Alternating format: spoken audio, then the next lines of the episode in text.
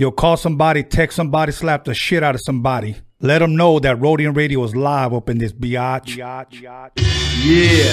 Dr. Dre is in full effect, and I gotta tell y'all a little something. Eazy E is down with us. MC Ring, you know he's down with us. DJ Yella is down with us. Arabian Prince, you know he's down with us. Tony A the Wizard is down with us. JJ Fad is down with us. Timmy T, you know he's down with us. DJ Pooh Boy is down with us. Toddy Tee and Spade, they're down with us. My boy Ice Cube, you know he's down with us. I like to mention, so pay attention to where I'm from, Compton. But the tapes are from the Roadium. My name is Dre, listen while I play. And by the way, I'm also down with NWA. Yo, Steve at the Roadium is down with us. Slanging funky tapes, it is a must. We're number one. Welcome back, everybody, to Roadium Radio, episode 54. I know what you guys are waiting for, but I'm going to make you guys wait just a little bit because I got a couple of announcements I need to make. Uh, the first thing that I need to announce is that we started a GoFundMe page for the Chicano Rap documentary that's going to be directed by me and filmed by John Elkins and the rest of my team. Uh, we are asking people to donate to be a part of something that I believe is going to be uh, historic. And when you go to the GoFundMe page that's on the description of the this YouTube uh, channel, or it's on my Facebook, or it's on my Instagram, you can find th- that link on my bio. And you could give whatever you want. It could be a dollar, it could be five dollars. We have incentives for those that are giving fifty dollars or even a hundred dollars. For for you to find out what incentives they are, go to documixery.com and you should see something there that would notify you or, or at least inform you um, what incentives those are. Uh, for an example, I'll give you one. You get to have your name on the documentary. Uh, uh, you get to have a hard copy of the documentary and much, much more. But during the break, you'll see a commercial and it'll tell you a little bit more on what to expect uh, when you do donate. So we need everybody to help donate. Any little thing helps. Okay. Now, somebody asked, if you don't meet the goal, what happens to that money? Well, automatically, if we don't meet the goal uh, against, well, on GoFundMe, everybody gets their money back automatically. It doesn't go to us. We don't keep it. You know, it's not like we're going to go buy a bunch of micheladas, you know, but everybody gets their money back. So, and if we don't meet the goal, is the project still coming out? Well, obviously not because there was no budget. So I'm asking for people to help if you want to be a part of this. If not, don't worry about it. And if you don't give, don't waste your time leaving dumb comments on my YouTube page, my Instagram, on my Facebook, because I'll delete your ass. Okay. So other than that, we finally got the CDs in. I have the Scanless, I have Dope Beats, I have Bullshit, and I have In Effect. Uh, somebody asked, which is the song that we play in the beginning of the intro? It's on this, In Effect. So if you get it, it's on here. Um, bullshit. This is, oh, I'm sorry, Scanless has the original Sit in the Park, uh, the dirty version. So you can get four for 30, the hard copies for those of you that are interested. And once again, the Roadium Mixtape Documixery, right now you can purchase it for unlimited streaming for uh, 20% off when you use the promo code TRMD20. Once again, TRMD20. Uh, other than that, uh, I'll have a little bit more info to share um, throughout the show. Now, people have asked me, can you go a little bit extra long on the show today because of my special guest? And I said, sure, we'll see. All depends on how much I drink. But other than that, without further ado, please allow me to introduce episode 54, my special guest in the motherfucking building, Wicked of Brownside.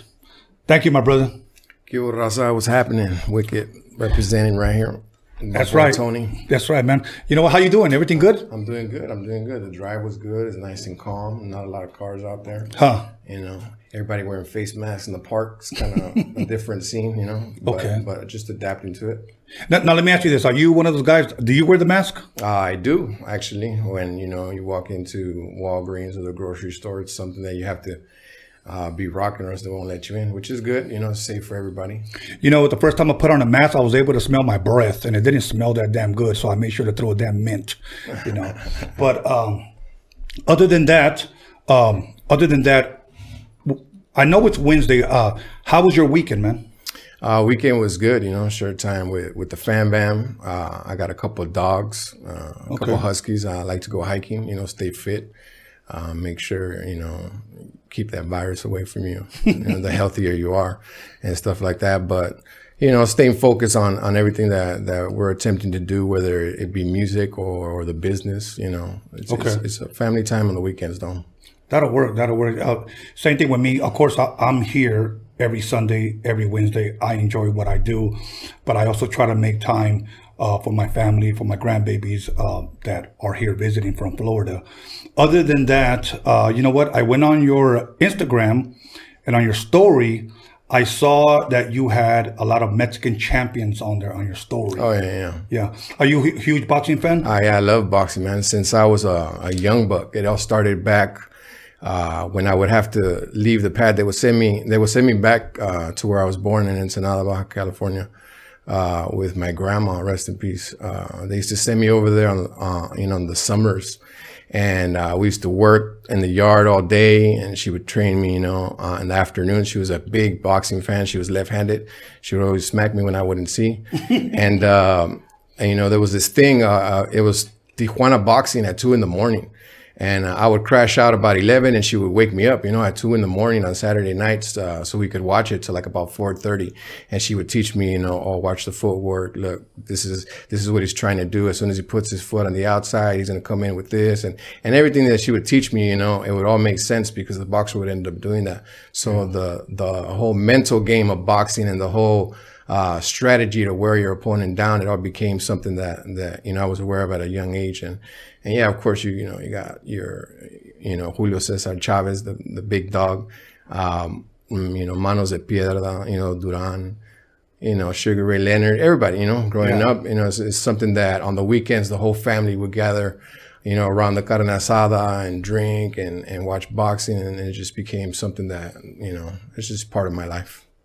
Such a beautiful sport, man, because you got to have footwork, coordination, you know, the bobbing and weaving to be able to take a punch. You, you better have a fucking dope chin. Yeah. Uh, uh, at a young age, I was taught by my brother, even though I'm right-handed, but he taught me how to uh, have a um, to fight left-handed. Yeah, know. ambidextrous. Yes, and um, so I learned at a young age, but um, the majority, the reason why I love boxing is this because if you learn boxing, you have an advantage against the regular Joe Blow off the street because the regular fat drunk dude only swings with, his right hand and his left hand is worthless. Right. So usually when you fight a fat dude, you let him swing three times, he's out of breath, hit him in the stomach, and he throws up his food.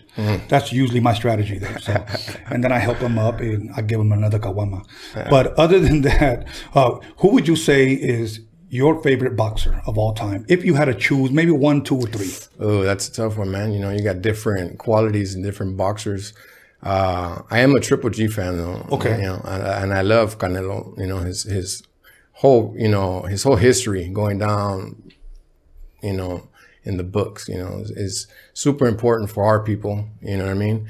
Uh, but just something about Triple G's eyes. You know, especially when he walks to the ring, and I could always tell. You know, he's got that look, and and and that's something you look for in a boxer. You know, that quality of uh, fearlessness, of attacking, hungry. And there's a lot of boxers out there right now that actually have that. Um, but you know, you got you got other boxers as well, but those are my top two. Okay. Now, uh, did you think Triple G won the first Canelo fight? Uh, I'm not one of those uh, fans that says, you know, oh, he won it, or I'm I'm not biased that way. You know, each each one of them came at it uh, their own way. Uh, of course, you know, you you always lean towards your favorite, but you know, I'm not gonna. Okay. I'm not gonna whine about that. You know, it was a great fight. Both Yes. of them actually were. You know, Yes. They- and then they were on different levels both of the times. Okay. So uh, them talking about a third fight, you know, it should be interesting if that actually happens. Yeah, should be interesting. Uh, I, I'm hoping boxing just comes back. Period. The last fight that I saw was uh, Tyson Fury, a, a Wilder. You know. Did you watch the rematch? Uh, I saw the knockout, you know. Yeah, that was that was. But you know, I think I saw something like in Nicaragua where they're wearing the masks, and like about two days ago, Really? yeah, I wait. which was weird, like uh, face off with masks. Damn. Well, I Yeah. mean, what, what- was that going to do? You know what I'm saying? Um, I don't don't breathe on me, homie. Yeah. You know, I mean, eh, luego nos amarran, like, you still Well, I saw something like in uh, in Japan also, where like when they're about to fight and they're like spraying them down with those right before the fight. You know what I mean? So I don't know. It's out of hand right now. So I, you know, people are just trying to you know, get through it any way they can. I guess. Wow. Okay, you know, during this whole coronavirus thing, what what is one thing that you miss the most that you can't do right now? I love I love the theater, man. I Really? Love, yeah, I love going to the movies with my kids. Um, you know that two hours of peace, not having to think about anything.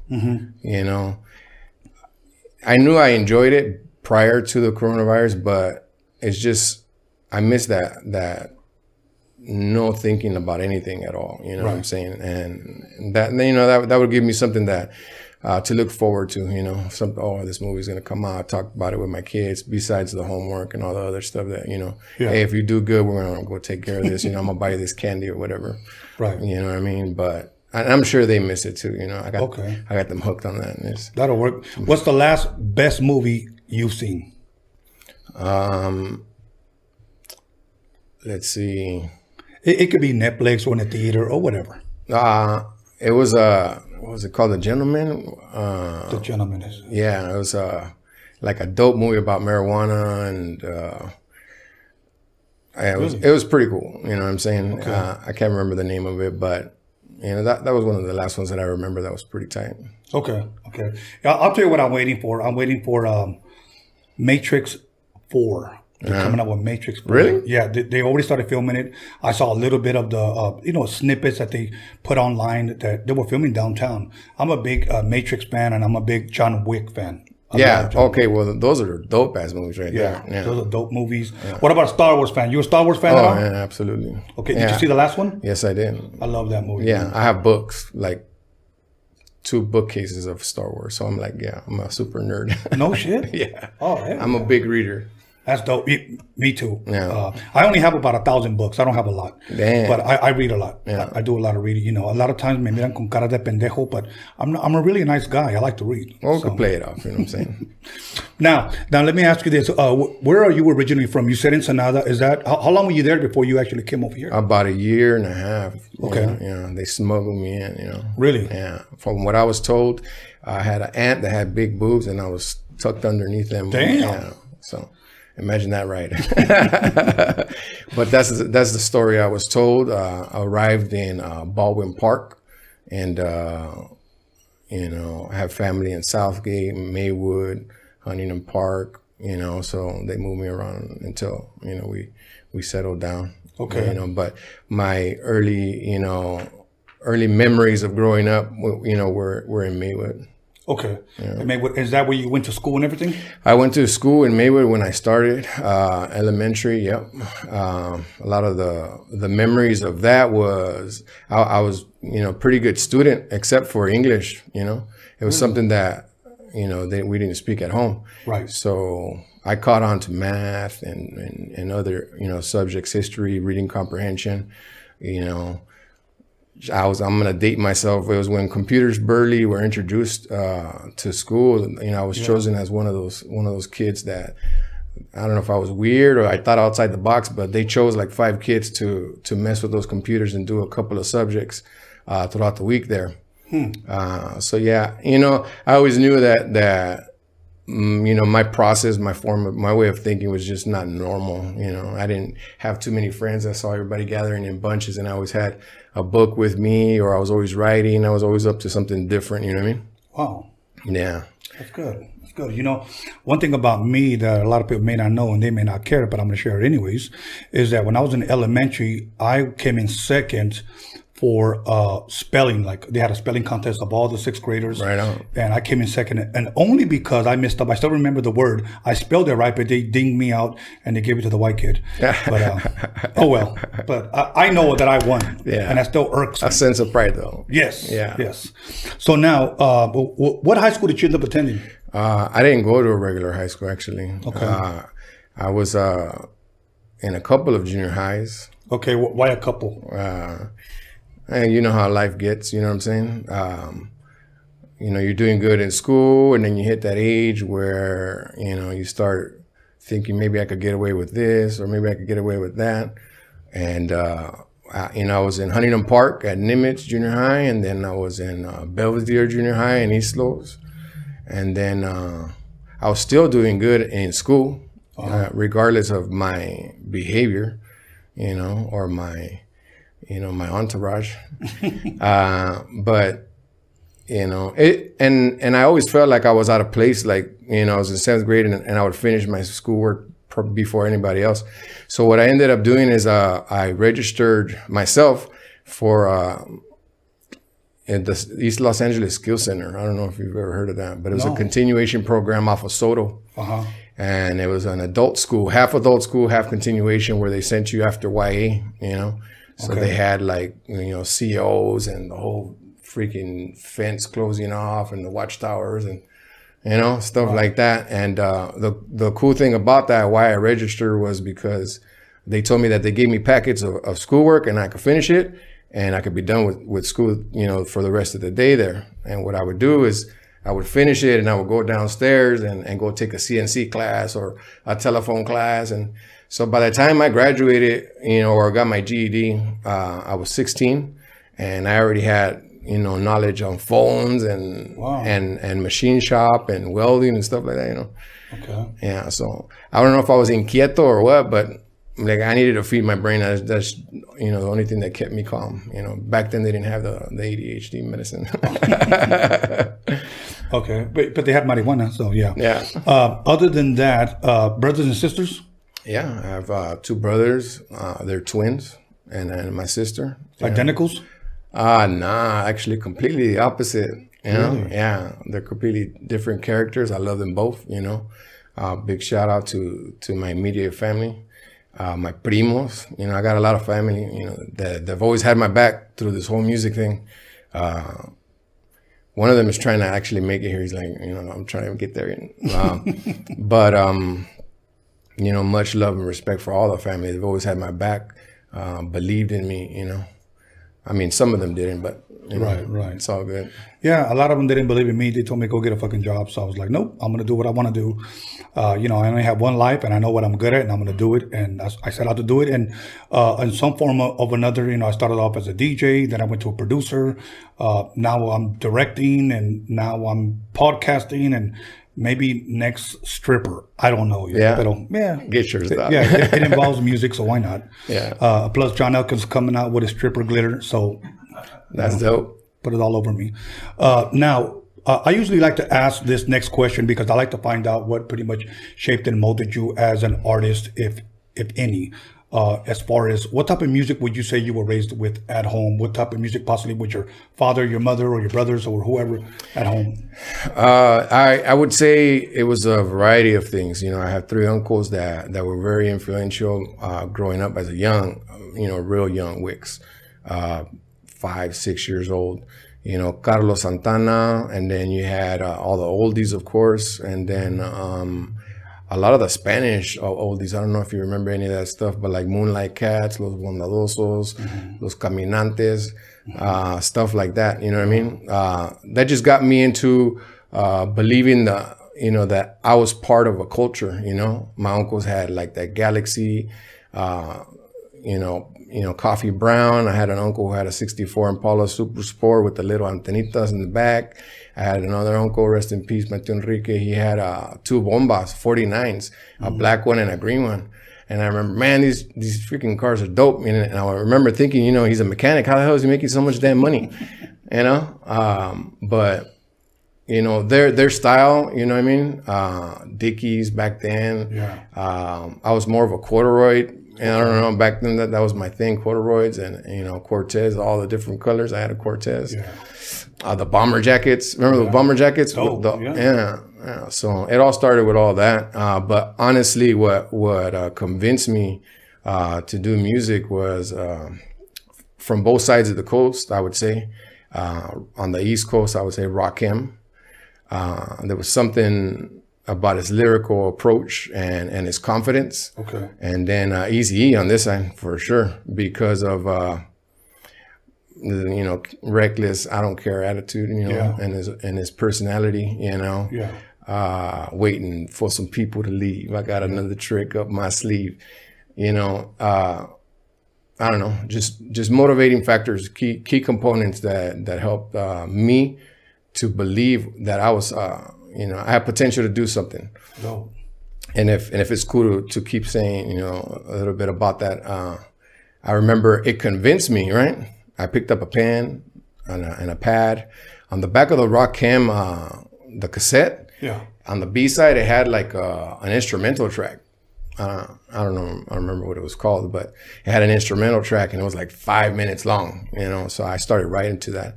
Uh, I was probably like 10, 11 years old. Really? Yeah. So when I decided, that's when I decided that I was going to do that. So no matter where I went, you know, everybody's talking about I'm gonna be a police officer, I'm gonna be an astronaut, you know, and they would ask me, I'm gonna be, and I would tell them I'm gonna represent the raza. Yeah. Hell yeah. you know, that's what I used to tell them, and and you know, not long after that, they would like, oh, there goes a kid that's gonna represent the raza. That's on every block, you know, growing up, that's what they knew me as, and and um, and it just kept going, you know. I kept I kept uh, on grinding. That was my thing. Like that that's what I wanted to do. Um, I ended up uh, winning a contest on the radio station. Really? You know how they do that uh, battle of whatever you call in. You know, it's, it's a battle, and I won that battle, and I and I, I got invited to that radio station the following week, and I showed up, and nobody was there, but the the airtime was paid for. You know. Okay. So the manager was walking by and he's like, Hey, are you the new host? And I told him, Oh yeah, hell yeah, that's me. You know, I was like 13, dog. Right. You know what I'm saying? 96.7 FM. Wow. The Mexicans, I named it because we took over that radio station No not long after that. Yeah. So then I realized that that adapting and becoming part of this industry was just, you know, I was always a character, man. You know, Yeah. I was I was comfortable in front of the mic or in front of cameras. I always wanted to text people for what I was going to do before I did it. You know what Yeah, I'm saying? yeah. Um, but you uh, know that led to meeting one of the one of the producers that helped me do my demo. And then when I got invited to do that demo, I was walking in in Redondo Beach, and I was walking in, and I could hear. Remember Brandy? That song Brandy? Wow. Yeah, that Heina was recording that song in their living room. But as I'm walking into the side studio, Eazy E's walking out, though. Wow. Yeah, yeah. So that was the first time that we crossed paths. And I remember him getting into a white limo and taking off. And um, you know, Starstruck at all? nah, like I didn't I didn't realize who it was until he passed me. You know what I'm saying? He passed me and he got in the car and I went to the producer and I was like, "Is that?" He's like, "Oh yeah, I'm mixing his album." And I was like, "What the hell? Like, I- why am I here?" You know, I, I didn't make no sense at all to me. But um, one thing led to another. That demo uh, landed in in in Toker's hands. You know what I'm saying? Through their sister, and I and I told that whole story in that in that song that I wrote. You know what I'm saying? It happened exactly like that. But you know, one funny thing that that happened uh, was my dad. You know, we talked about people that didn't really ever believe, or maybe he didn't want me to waste my time Right. you know. But I remember having that conversation. He would tell me, "Stop dreaming, man. You know, you're not Martin Luther King." He used to tell me, and he would tell me, you know, it's it's a black it's a black game, you know. Yeah. I'm like, "What you mean, man?" He's like, "Only only the black people are rapping," and I would tell him it's because I haven't showed up, you know. Right. I was super confident or arrogant, I don't know, but Confident. you know what I'm saying? Uh, and I remember uh, I told him, hey, I did it. You know, after I got that phone call from Tokes, he's like, what are you talking about? And I'm like, I did it. Like, I'm going to go record my first track. And he was like, what? And I told him, yeah, like right now. That's why I have the notepads and stuff like that. And his back, we're, we're sitting like this, and his back is to the window that goes to the outside of the house.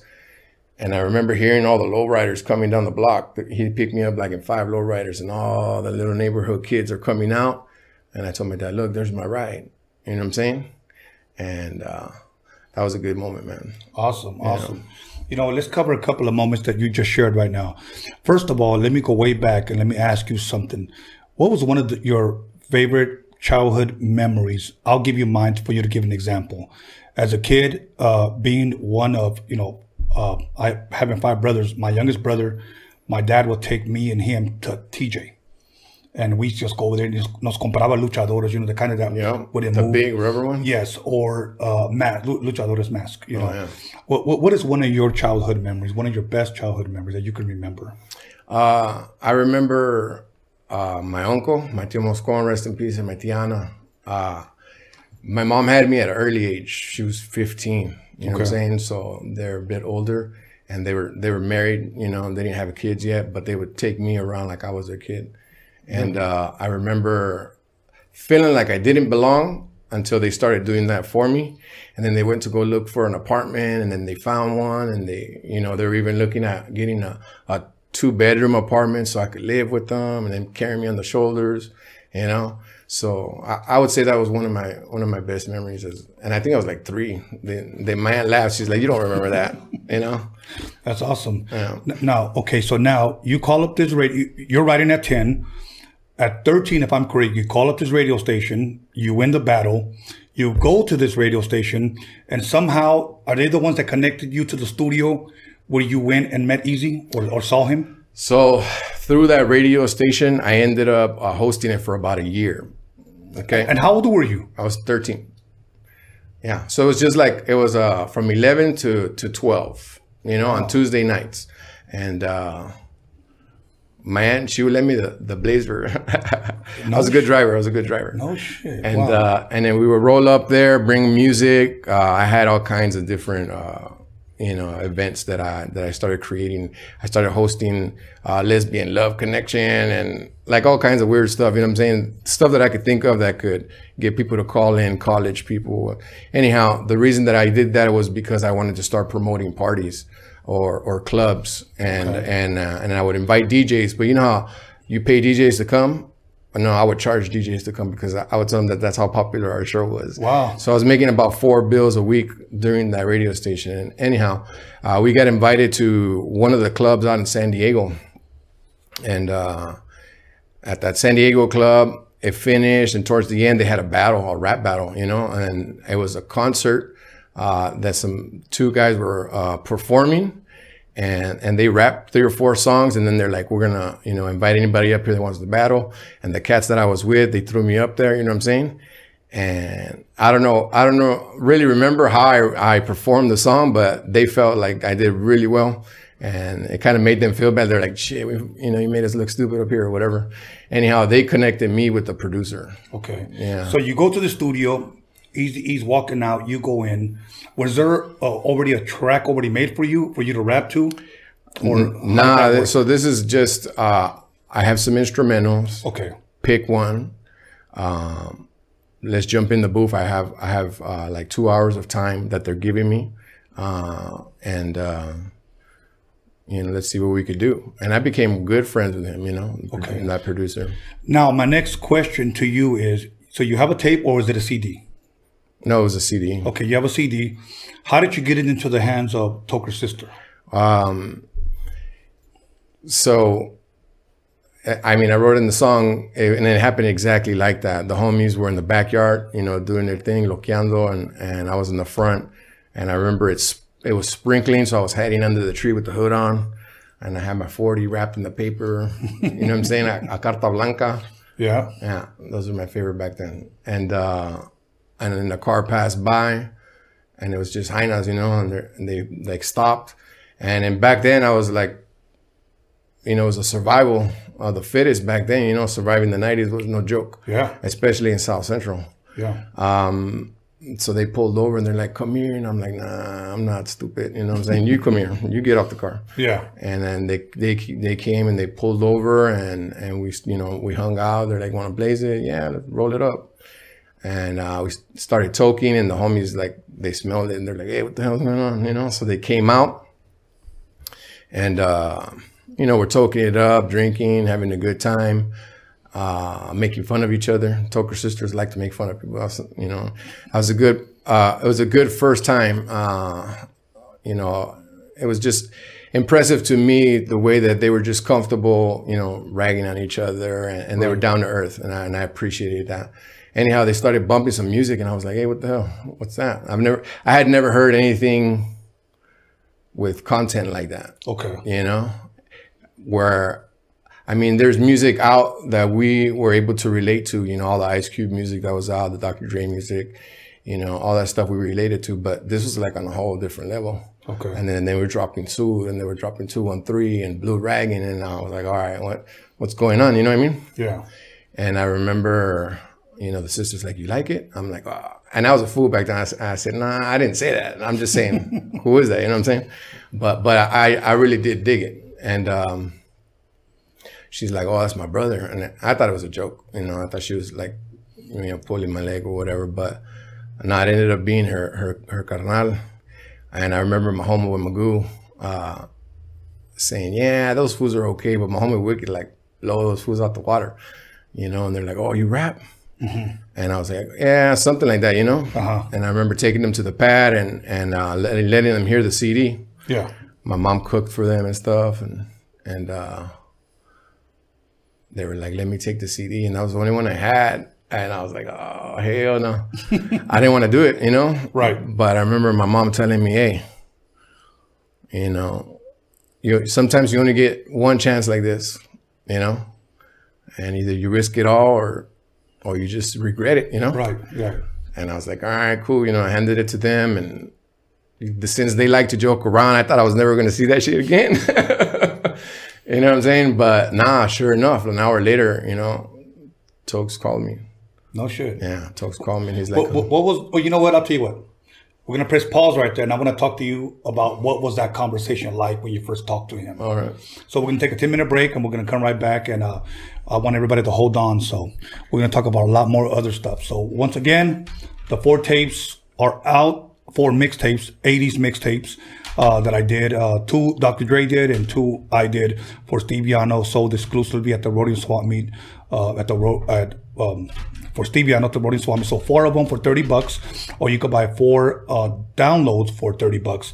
The Roadium Mixtape documentary. Don't forget about that, and don't forget if you want to uh, help us and um, with the contribution towards the GoFundMe for the Chicano Rap uh, documentary. Please uh, help us. I'm asking so that we can meet this budget and we can get going and get started. Somebody also asked, when do you plan on releasing it? All depends on how fast we get the budget. If we get the budget quick, then we'll go ahead and start, and hopefully it'll be out by this time next year. Because it takes about six months to film and it takes several months to edit. So as soon as we get it out, it'll be in your guys' hands. So once again, call somebody, text somebody, slap shit out of somebody, let them know that Wicked is in the motherfucking building. Brown side, stand up.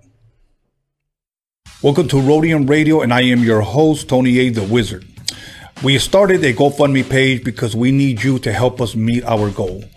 And our goal is to release a Chicano rap documentary. And we need you to be a part of this. Everyone who contributes will have certain incentives offered to them. For an example, I'll name one. Your name will be on the credits of the film. Everyone who gives, everyone who contributes, uh, their name will be on the credits. That's just one thing that we have to offer. But yet, if you read the description, you'll see other incentives for your contribution. If you've seen the Roadium Mixtape documentary, you will not be disappointed with this documentary shining light on Chicano rap, the Chicano culture. It is something that can be used as an educational tool uh, now and in the future. So once again, help us meet our goals so that we can start production. And remember this, we have a voice and we will be heard. Once again, everybody, welcome back to Roadium Radio episode 54. And I am Tony A. the Wizard. And uh, once again, we got new artwork for these mixtapes that were never released on uh, CD. Uh, there's a guy selling them on eBay. That's not me, so don't buy them. Buy them from me at drmixery.com. This one has an 808. This one has and high seeds glossy. It actually even has a, I think, a picture of me while I was doing one of them. I think Hollywood needs more of me. Okay, so that's why I put myself on here. And this is the mixtapes. Uh, new artwork, so make sure you buy me out, okay? Uh, because I want a new car by the end of the year. I'm only playing. Wicked, how you doing, my brother? We're doing good. Welcome back, everybody. Welcome back. Uh, so now, you hand over the CD.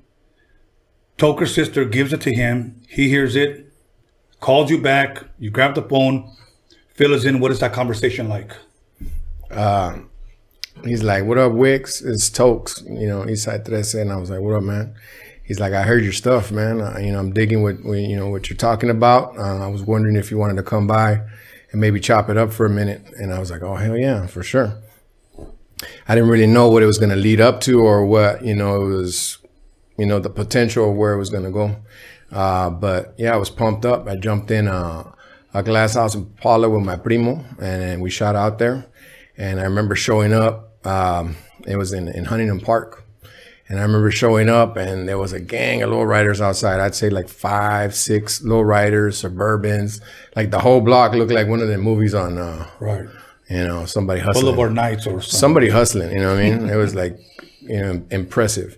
And then you pull up to the pad, and there's like 30 cholos. You know, all big fools. And um, you know, I'm rocking my my Saints jersey with my 21 on it. You know, I got my I got my toy with me because I didn't really know what it was about. You know, I walk up to the gate and they're all like coming around me. You know, uh, and like, "What's up, man? You know, who are you?" And I was like, "Oh, I'm Wicked Street Saints. I'm here to see Toker." You know, and I'm trying to like look for who I thought was Toker through all the big crowd of all you know all the big guys and and then one of the smallest guys of the whole pack comes and everybody's moving out of his way and he's coming to the front. He's like, that's me, dog. You know, he's like, pick one of them Lolos and I'll meet you out there right now. No shit. Yeah, yeah, yeah. And I was like, all right, cool, cool. Uh, so he had this clean ass 61 white uh, with a baby blue stripe and even the the the Daytons, man, the Daytons on the nipples, they all had baby blue on them. Man. Wow. I was like, oh, that's just tight. I'm gonna sit right there, you know. Wow. I remember sitting in the passenger waiting for him. He shows up with a you know a packet of stuff like like a professional businessman. Yeah. But dressed up all cholo, which is like a whole a whole different thing for me. You know what I mean? Uh, so I was digging and I was like, all right, cool. We could play both worlds.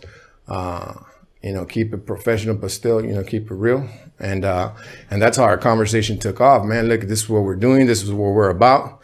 Uh, I'm gonna let you hear some stuff, and then uh, I already heard what you got. You know what I mean? I already feel like you're a fit, but let me play some of the stuff that that we've already done, so you know we could get your opinion. You know. And I remember he played me a couple of tracks that Danger did, and uh, a couple of his tracks, and and I was with it. And I told him, you know, yeah, this is your project. You know what I'm saying? You're inviting me to be part of it. Uh, you know, tell me a little bit about it. And I remember his vision was uh, really unique, you know. Uh, that's what impressed me the most was his vision. Uh, he said, "Okay, well, it's Brownside. The name, the name of the of the group is called Brownside." And I said, "Why Brownside?" I mean, besides us being brown. And he's like, "You know, there's a lot of us out here right now, though, that look like us. You know what I'm saying? Uh, and then we're like just going at it with each other, freaking, you know, hands to the throat and see who survives and shit. Right. And um, and he's like, I'm trying to, I'm trying to create something where we all feel part of it. You know what I'm saying? And I'm like, so everybody's gonna be from the brown side, ultimately. Like that's the end game. Right. And he's like, yeah, that's that's exactly it. I'm like, oh yeah, I can dig that. I told him, but I told him, you hear that your flow and your words that you're bringing to the table are a little different than what I'm bringing. And he's like, no, yeah, I hear that, but I think we balance each other out. And I told him, okay, cool. If you're if you're okay with that, you know what I'm saying? Uh, yeah. Because their perspective was raw, you know, just like easy, you know, in your face and and this is how it goes down and this is what we do to survive you know what i'm saying? And my perspective was always pay attention to this don't get caught slipping with that. You know i already experienced it there's no need for you you know for you or, or your loved ones to go through it you know what i'm saying? So we've always balanced each other out that way or you know and it's like 25 years we did that you know what i'm saying? Oh, okay. you know planning planning you know new projects and and we allowed ourselves to to create you know? Our office was on the freeway you know? Two in the morning leaving the studio we would create the wildest you know the wildest plans you could imagine you know what i'm saying? And, and it was cool because either we were both talented and geniuses or we were both crazy but it was okay because we got along you know what i'm saying? Now if i were to ask you when that meeting took place when you guys both sat in the car Around what year was that, would you say? Uh, 93. Okay, 93.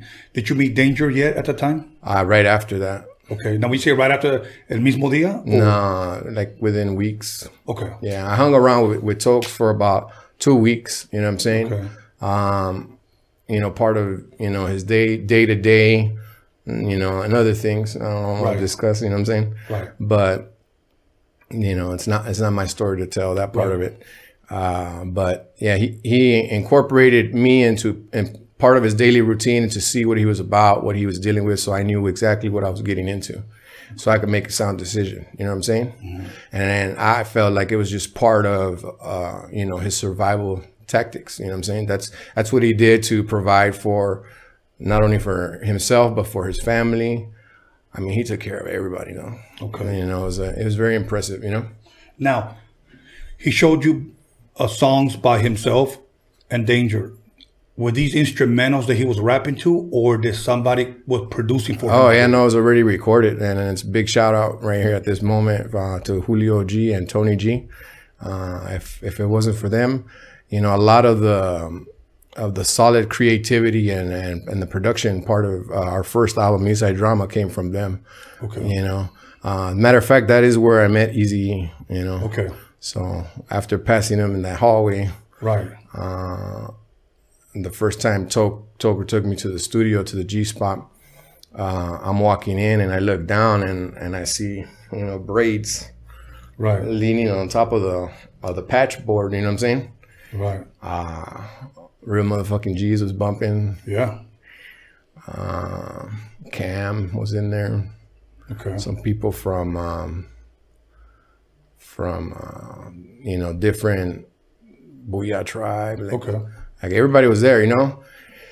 Uh, for me, you know, 15, 16, I don't even remember how I was young, okay. you know, and that involved with people that are already that marinated, you know, right. in the game uh, to me that was you know it was an Im- an impact on my life it was it was a special moment you know so you, you know um, so when you heard those tracks Tony and, and if you will Julio had already re- recorded with them yes okay so okay so now you meet you meet Eazy what was your first impression about Eazy when you met him uh, he had big ass hands bro this little guy with big ass hands you know and uh, you know it was a uh, he wasn't too sure about me at first. You know, we kind of disagreed real quick. Really? Yeah. And uh, I remember. That's good. Yeah, I'll, and, I'll, I'll, tell you my story after. And I remember, and I remember telling him, you know, like I, I don't give a fuck who you are, dog. You know what I'm saying? And then I looked at Tokes like, well, what's up, dog? Why you bringing me into a situation like this? You know what I'm saying? And I told him I'll wait for you outside. You know, I told Tokes I'll wait outside, but this was tripping. You know. Right. Whatever. I told him whatever, you know. Right. And then he started laughing like he was joking around, but I wasn't with that shit. I mean, I was a youngster. Right. Surviving South Central in the nineties, and I was with it, you know. Back then, you know, it was it was about that or or you know, las hacías, you know. Right. And I remember him coming back out with tokes and you know, squashing or whatever after I smoked the leño and you know, but it was cool. I mean, that was my first impression of him. After that, he was like, "Hey, you know, I'm recording with Bone next week." I remember his white Mercedes Benz that he had. He's like, "We could roll together," you know. Yeah. That's when he told Tokes about the in that white Benz. Uh, he told Tokes about doing that vatos en Navarro, you boys in the hood in Spanish. Right. Uh, Okay. Yeah. You know, it's funny because when I first met Eazy was at the Swan meet. I didn't know who he was. I was introduced to him as Eric, but I didn't know who he was. They had just finished doing LA's the Plays, Fat Girl on My Jock, and uh, uh, Boys in the Hood. I want to say 87. Okay. And it wasn't until like the following year that they were recording the record that I got to go into the studio, uh, all through my manager at the time, Steve Yano, this Japanese man who knew them, who introduced me to him.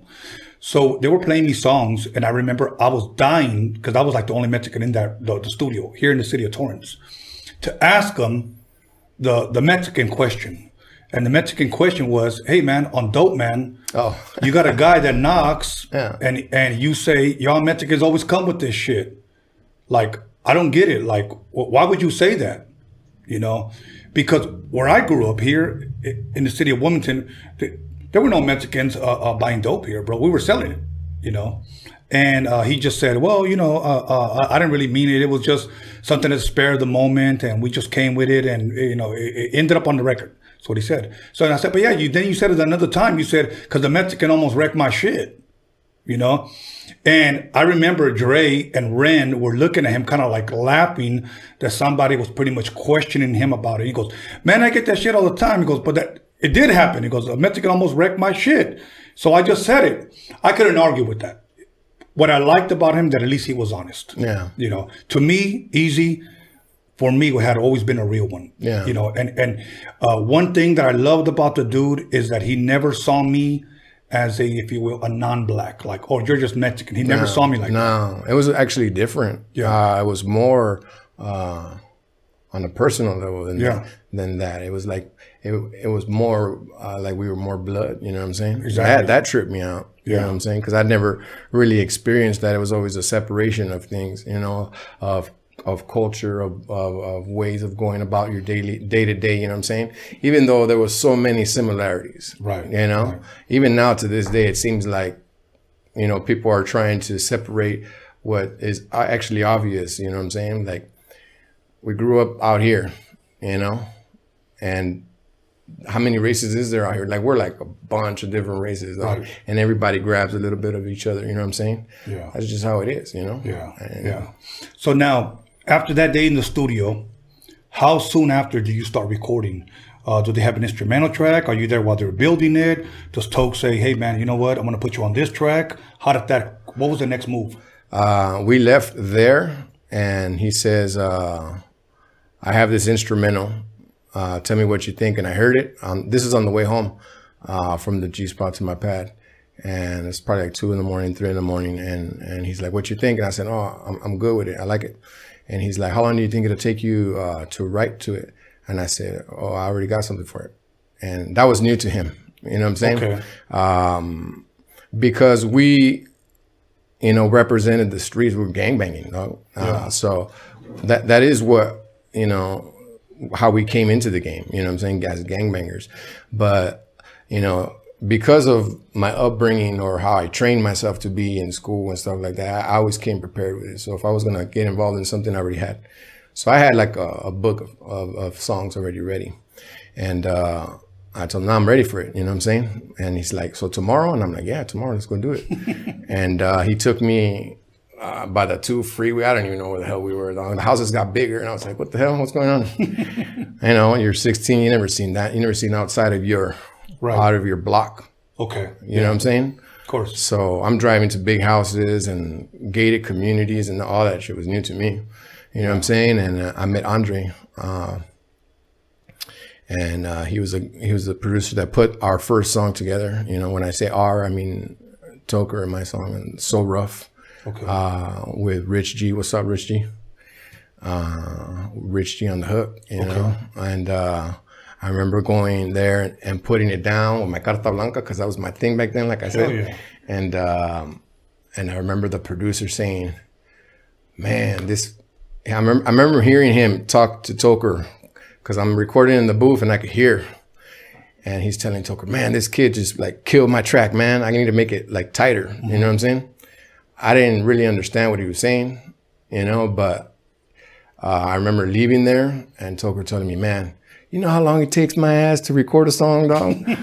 and uh, and I told him, nah, what you mean? He's like, fool, you killed that in like an hour, you know? Right.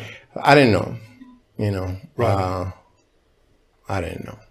You know, for the public that usually asks me, I wonder if Tony ever met Toker. No, I never. Honestly, I never have the the pleasure of meeting him. I know one time I was at a studio. I think I don't know if you guys recorded there or just went there for some reason. Skip Saylors, okay. And uh, somebody had told me, "Oh yeah, those guys from Brownside just came over here and they were going to fuck us up." And I'm not going to say who it was. I'm like, for reals? And it was like, yeah, because we were trying to use a sample and they said they were using it. They didn't want us to use it and they were going to fuck us up. And I was like, no shit. And all I, the only name I remember was the name Toker, you know. Uh, uh, and I was like, was it a guy named Toker? It was, it was a bunch of them. So, so I don't know if it was you were part of the crowd, but I, I wasn't there just yet. I can't remember. Yeah, but they were saying some, a bunch of guys from Brownside showed up and they were gonna fuck them up for using a sample from the Delfonics. Don't use that shit. We're using it. And I'm like, damn, you guys got punked over a sample? And then they were like, yeah. I'm like, all right, cool, whatever. But I know I never met him, and I wish I would have met him. Uh, um, but you know what? Hearing all these stories firsthand from you, I almost get a sense that he was more like a Mexican version of Eazy E. Yeah.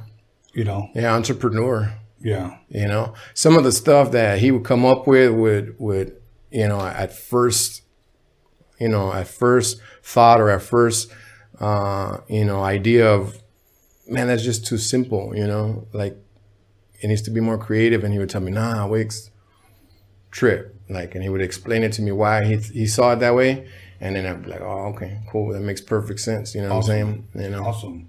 So now you guys record uh, that track at that studio. You said the producer was named Andre. Andre, Okay. Andre the Giant. Andre the Giant, not the actual wrestler. but- okay, so now you guys record that, and um, uh, he did his verse, obviously.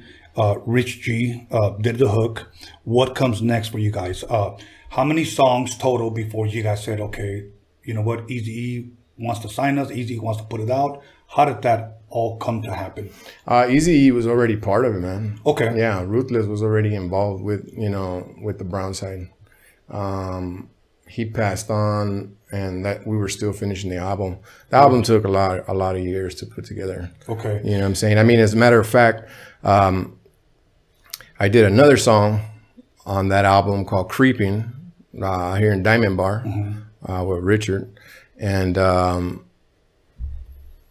you know that's when I caught wind that that Toker was when you know, he was facing a case, a charge, and he needed to go to court.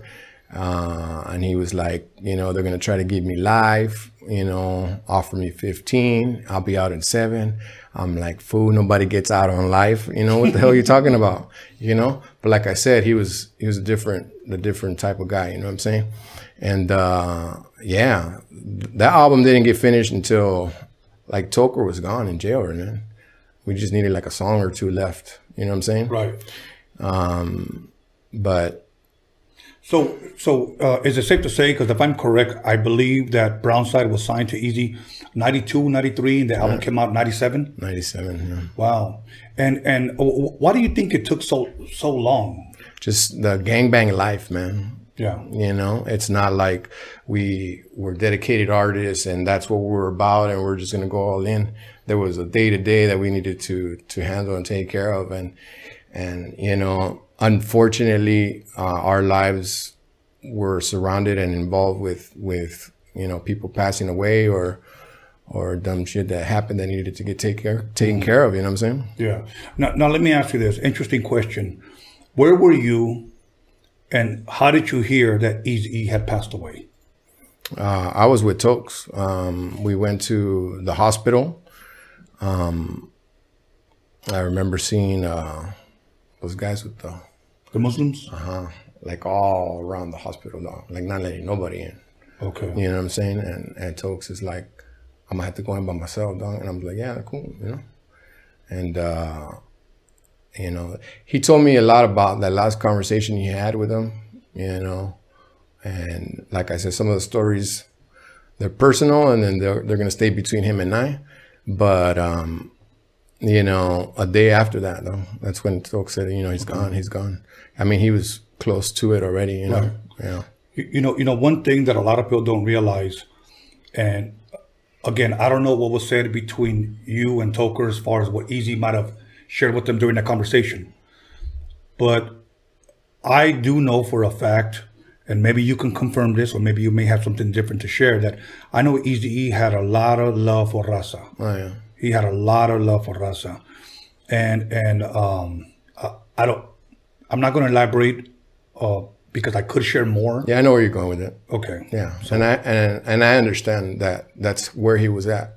Okay. Yeah, maybe the last year or two. Yeah. Yeah. Exactly. So, if I had to ask you one more question about Eazy, from what you know of, or from maybe what Toker might have told you throughout the years that you, Toker Danger, and uh, uh, Eazy were communicating, why do you think Eazy E, if you will, maybe not say take the chance because obviously he believed in it and he signed Brownside, but why do you think he signed Brown, Brownside? Do you think he saw something? Oh, he related. Okay. Totally related. Okay. He didn't. You know, he saw that we didn't give a fuck like he didn't. Okay. It was exactly the same. You know what I'm saying? Flannels, low riders. You know, talking shit. Okay. You know what I'm saying? All right. It was it was the same. And you're right. And you're right when you say Tokes was, you know, a Mexican version of Eazy. The same thing. You know what I'm saying? And and you know, unfortunately, the you know the change of events, the turn of events with with Eazy, with Tokes going to jail. you know, a lot, a lot of things prevented, you know, the possible or the potential of what Brownside could have been. Uh, but I'm not, I'm not the type of person that likes to hold on to things of what could have been. You know what I'm saying? Right. I take things for what they were and, and what they are, what I'm going through, and, I, and it molds me, you know, it allows me to become who I am. You know? Okay. Yeah. Now, uh, you talked a little bit about Toker going to jail. Um, and again, from the outside looking in, I like to ask as a fan, uh, when that album dropped, what happened? Did you guys perform? Obviously, you said he was in jail. Uh, what was it? I mean, because obviously the album comes out. We were on we were on Triple X Records actually by that point. Uh, Pete and Dean were the owners of that company.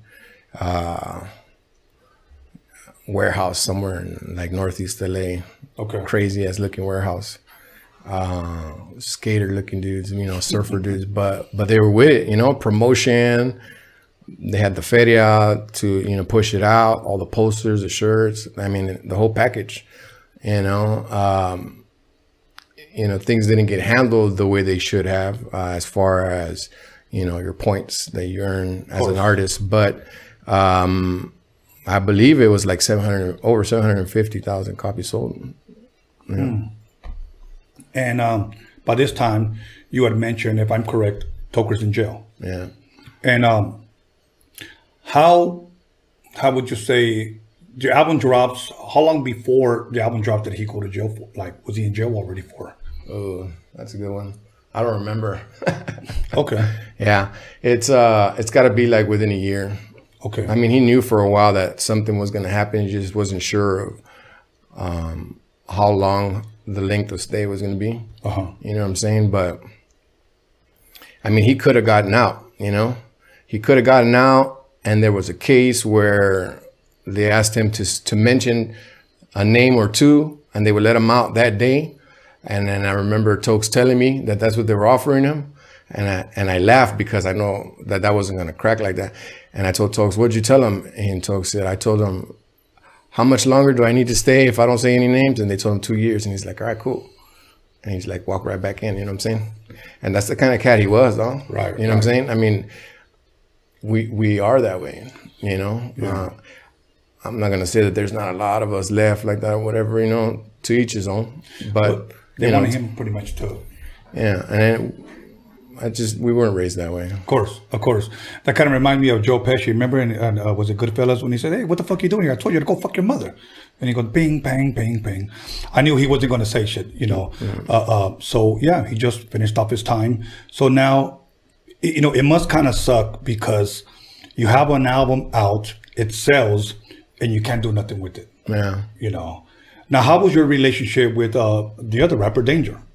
Well, he was passed on already. Okay. Yeah. No, well, well, Well, during the time that we met. Yeah, prior yeah, to that. Yeah, Danger was exactly what his name was, man. He was reckless, you know what I'm saying? We lived life on the cuff, you know what I mean? Mm-hmm. I got in the car once with him, and I say once because he drove like a maniac.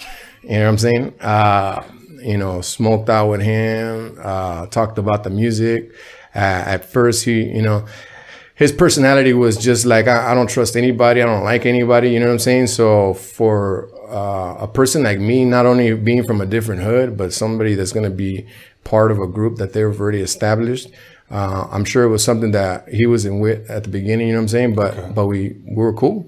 okay. You know what I'm saying? We were cool, and uh, you uh, know it's unfortunate what happened to him. You know what I'm saying? Left some family behind, and you know that's the life. You know when you're living that life and and you're just trying to make it out, and that was the whole purpose behind it was to try to, you know, set some type of belief in that one of us can make it out Yeah. you know, and create something that that becomes a template to where everybody else could follow suit or or make an adjustment and, and take it even further after that. You know what I'm saying? Okay. That's the whole point. Yeah. That's the whole point of what we've been trying to do to this point. You know what I'm saying? That's what you're doing, what you're doing. Yeah. You know what I mean? Opening that door. Yeah. And you guys should appreciate that.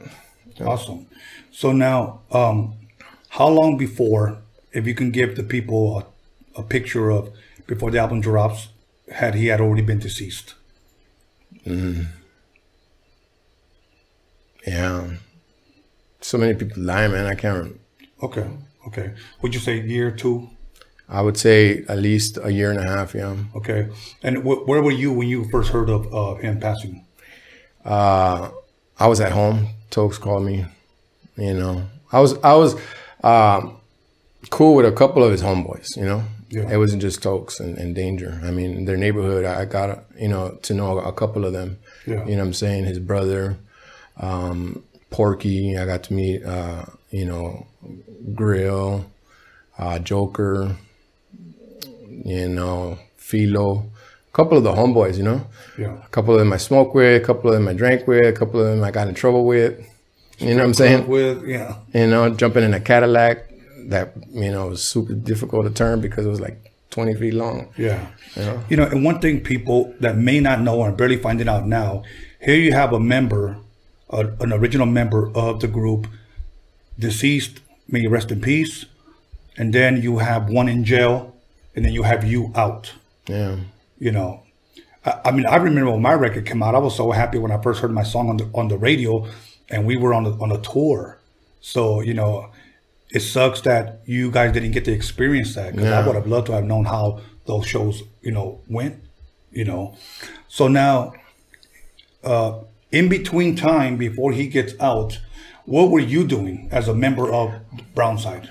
Uh, I got acquainted with uh, a buddy of mine, became uh, my brother, you know, um, from um, the Cherokee Nation, you know, and that uh, a company he had called Red Vinyl Records, Red uh, for Native Americans, you know. Okay. And he uh, he reached out to me. I met him at the G Spot through Tony G, and super dope cat. You know what I'm saying? You know Okay. what up, Litefoot? And um, Litefoot. A lot of people mean. I know that's the, the guy from uh, the movie. yeah, and, and in the cupboard. Ended in the cupboard. Yeah, yeah, super dope cat. I got you know, I got in in a business relationship with him, and, and it became more because uh, we shared a lot a lot of uh, similarities on on the same level. He was just dealing with it uh, from the native side. You know what I'm saying? And uh, entrepreneur as well. You know, and I chase that type of personality because I feel that you gotta stick with people that actually motivate you or inspire you to be greater, or you're doing both you know, it's going back and forth that way, Right. uh, as, as opposed to like bringing people up, you know what I'm saying? Unless they need it, and then that's all right. But you know what I'm saying? Yeah. So he was that, he was that for me, and I was that for him as well, I believe, you know? And uh, I did about two years of, of music with him and, and toured. Um, the first solo album that I did, the project, Mr. Baldwin Brown, Mm-hmm. yeah, it was at his studio in Seattle, Seattle, Washington. Dope, dope. Yeah, yeah. So, at all, just to ask, um, did you do any shows with the Brownside stuff? Just you doing your verses? Yeah, with touring on, on tour with uh, with Litefoot. Okay. Yeah, for sure. And it was all reservations, so that's a whole tr- different trip, man. Wow. Yeah. Wow. So here, here you have uh, all these Native Americans with a long greña. Yeah. And you have Wickets of the Pelon. Okay. You know what I'm saying? So I stood out like a freaking thumb. Carta everywhere. Blanca. Yeah. All good. Listen, I want to talk about when we come back about uh, you, what was your relationship like, or uh, how much did you keep in contact with Toker while he was locked up, whatnot. When we come back, and we'll talk about the second album, what took place when he got out, what did you guys do, etc. Okay. So we may go a little bit extra longer, you guys. So uh, I'm gonna go give me some patron and go give me a couple of beers. Somebody brought some short beers. Okay, pissed me off, but you know what? Hey, it's free, so I might as well just drink it. Once once again, go to the GoFundMe and you know what? Uh, bless us with a contribution. After that, go to our website, uh, documixery.com, and see what the incentives are when you bless us with $50 or $100 or more. Uh, we made it worth your while where, where you could you would want to be a part of this. And all I want to do is just shine light on Raza. So if you want to help me, cool. If you don't, don't leave no negative comments. Honestly, we don't need to listen to your bullshit. Other than that, call somebody, text somebody, slap the shit out of somebody, and let them know that we're going to start drinking in a little bit. But we're back in 10 minutes. Welcome back, everybody, to Roadium Radio episode 54. And I am Tony A, the wizard. This is the little wizard that somebody had actually gave me. Once again, please buy us out the four Roadium mixtapes, first time ever put on CD. Uh, the, la- the Actually, the first time they were ever out was during the 80s. I mean, it's got all my mixes. Once again, people always ask me what song is it that a Roadium Radio starts with. It's on this tape, uh, this CD uh, called In Effect. Okay, you could buy it via download or You could order the CD for those of you that still like CDs. I know a lot of people act stupid and say, "Well, I don't even have a CD player." Then this is not for you. Buy the download. It's all good, homie. Don't worry about it. Roddy Mixtape Documentary. Once again, TRND20. That's a promo code where you can get 20% off. Um, if you like it, I've never heard anybody say that didn't like it, and that's why I took it upon myself to do a Chicano rap documentary. But for me to uh, continue to go forward with this project, I need donations. So if you want to help us, cool. If you don't, hey, pray for us. Okay. Other than that, I already poured myself some mini micheladas. Oh, once again, uh, big shout out to my boy Blasto. Uh, bought a case off of him because I support those that support me. And now you know the show's gonna get good because I bought out the damn patron. So while he talks, I'm a pour. Okay. So if you hear me stuttering, uh, no es porque soy tartamudo, it's because I'm buzzed. All right. Anyways, brother. So now the album drops 1997. Toker's in jail. You guys are working on a record, uh, the payback. Yeah, payback. Okay. People are probably wondering were those tracks that Toker's rapping on, were they pre-recorded? Then you guys just put them out later? Or how did you guys record him? Kind of fill us in. Yeah, so what we did, uh, because you you know we didn't have any tracks recorded, we went out and and looked for different ways to be able to record them over the phone, and we we tried it a couple of times and uh, it, it, failed. But we then uh, found this one device uh, that could plug directly into the soundboard and uh, and that's how we recorded that pretty much that album uh, from him on the phone. And every time uh, that little, uh, you know, that repetition, you know, this call is being monitored. It kept coming up, so it would interrupt his verse, and he'd be like, "Oh shit," you know. Uh, but you know, we chop it up and take it from there, and uh, and we did put the the whole project together like that. Now, now, okay, okay. I'm just gonna ask because I'm sure somebody's probably wondering I'm sure. Didn't anybody say bone check, boo? No. Okay. No. Um, no. You know, I, mean, and, and there's there's I'm noise sure, there. You know, I'm sure. I'm sure he had like food saying, "Hey, shut the hell up," and I'm taking the next three, and you know, right? Yeah, he he had it like that. I, I mean, and it's kind of hard because let's be honest, you're on a pretty much like a payphone yeah. looking thing, and you're listening to the beat while yeah. you're. Wow. Yeah, but we made it happen. Yes. You know what I'm saying? And it was a coordination, uh, you know, through phone calls that him and I had and also visits and, and letters, you know what I'm saying? I mean, how many how many homies do you know that that actually, you know, stick it out with you? You know what I'm saying? Visit you, send you stuff, write yeah. to you, whatever, you know, something right. to, to change the monotony, the repetition of what's going on there, feeling like you're exiled, you know? Yeah. I tried to to not allow that to happen. You know, keep them motivated. The momentum was important. Of course, of course.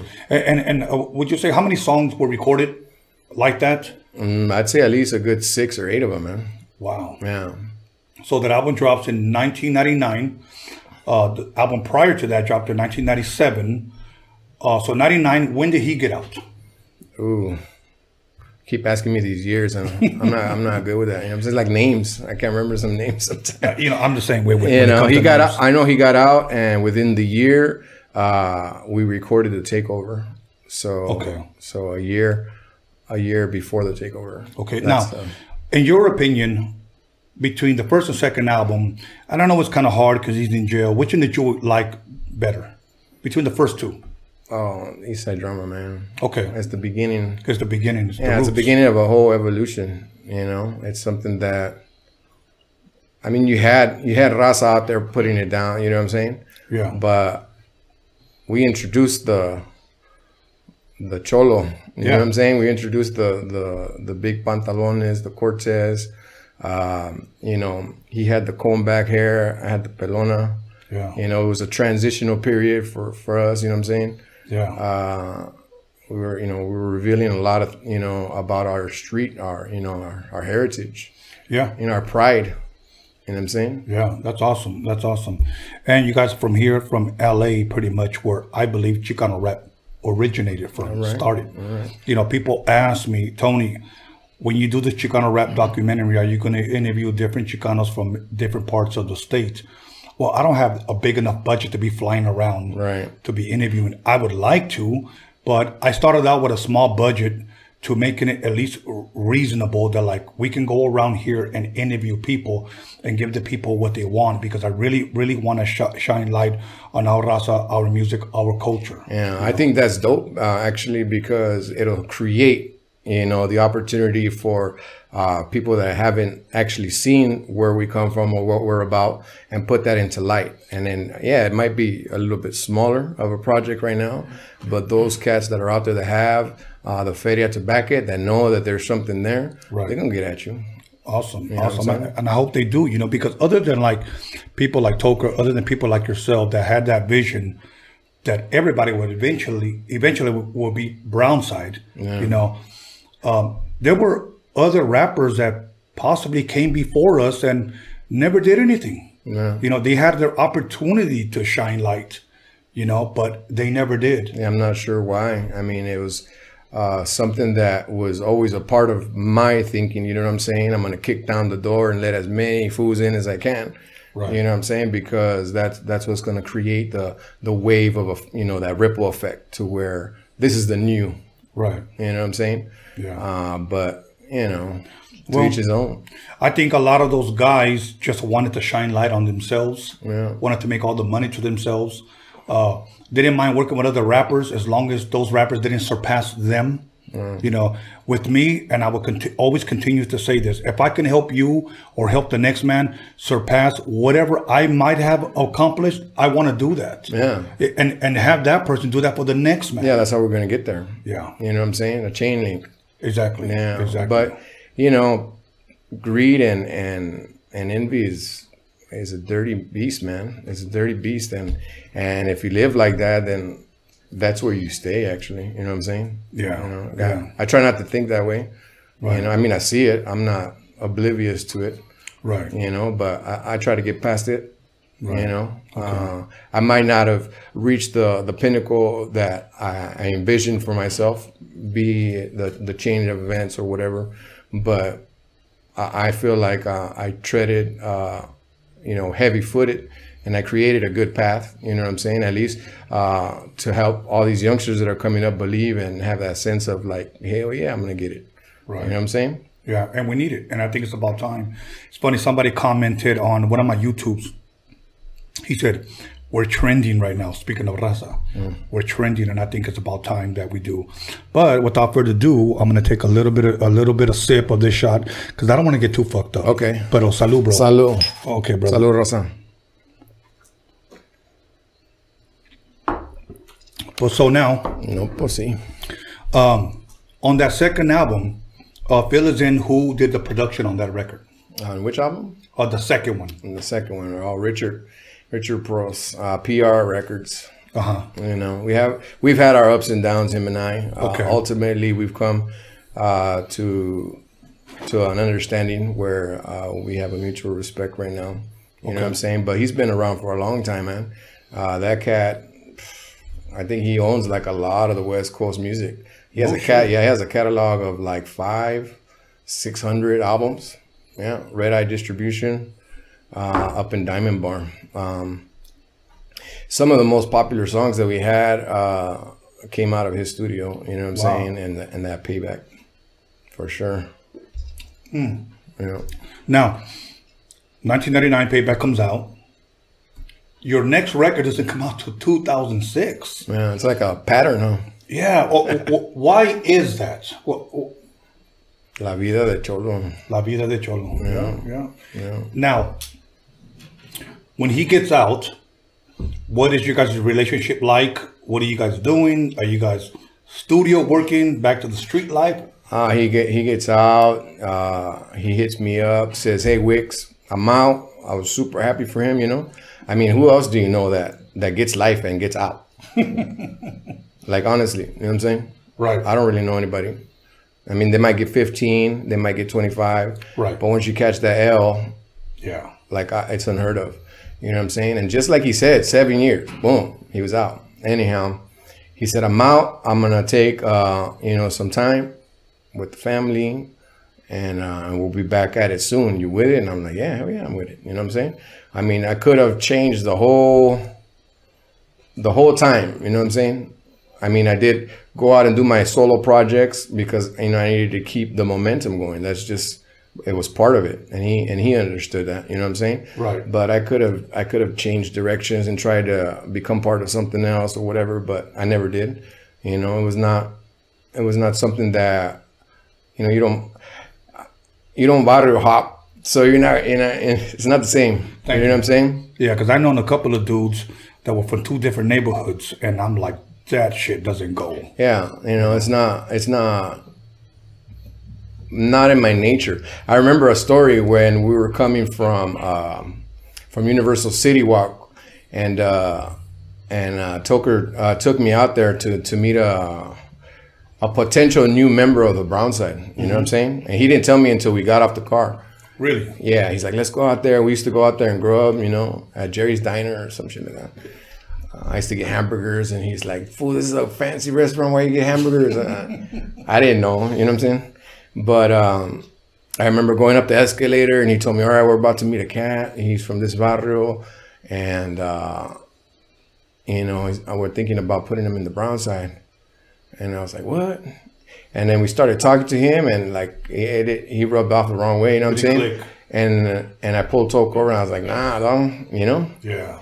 and like whatever that meeting was done right and we jumped in the ride and, and we're driving on the freeway passing south central right there by central you know on the 10 and i remember him telling me hey he's like you hang around with us dog you you're a lot like us he's like why don't you just you know get into my neighborhood and i told him pull the fucking car over dog i told him pull it over dog Like that? yeah, and he's like, "What?"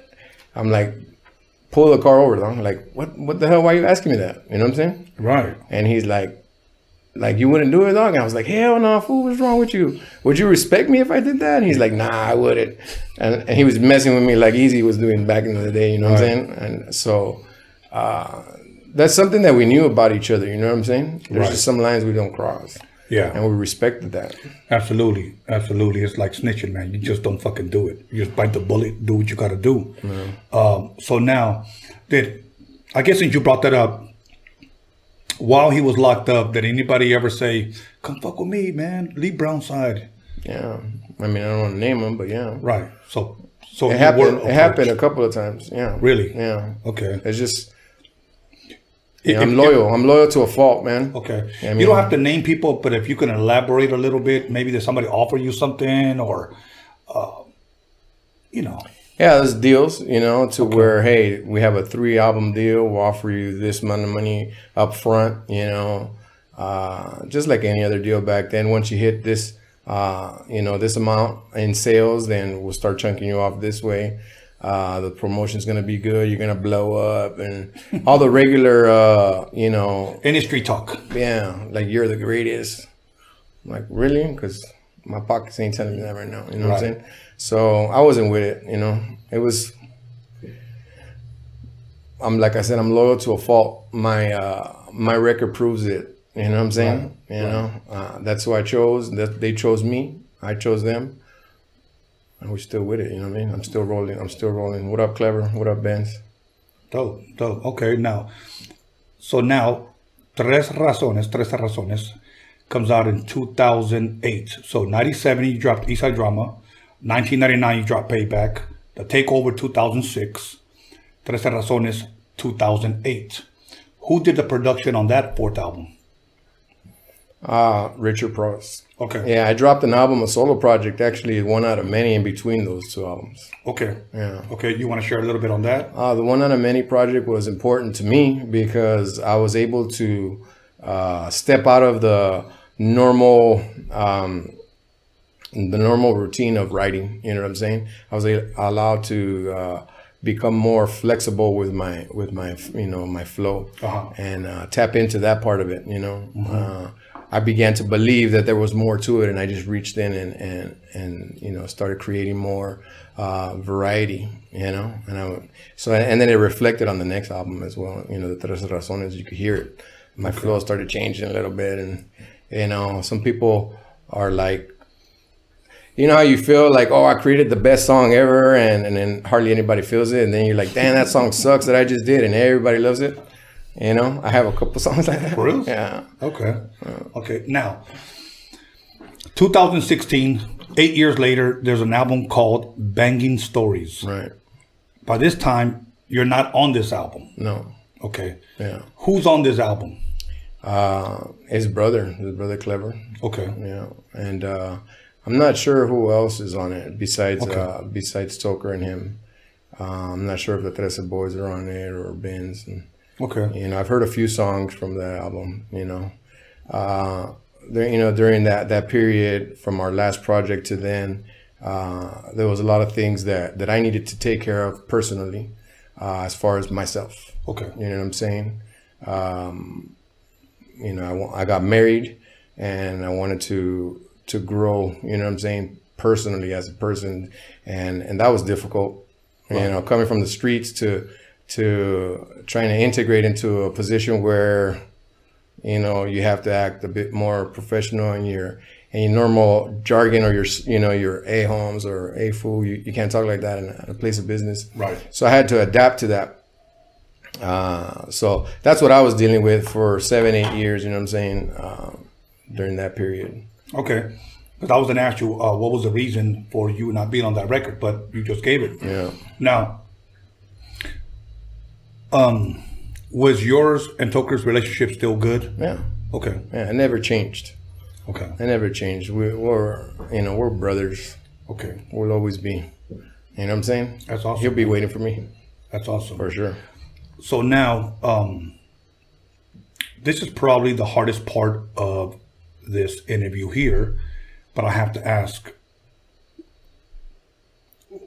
how was it or where were you when you heard of him, you know, being deceased? Uh, well, I was working a graveyard shift, um, and I got a phone call from one of his relatives, like three or four in the morning, and I thought it was a really odd hour for them to be calling me, you know, and you know they didn't mention it, but you know my my gut instinct told me something was up. You know what I'm saying?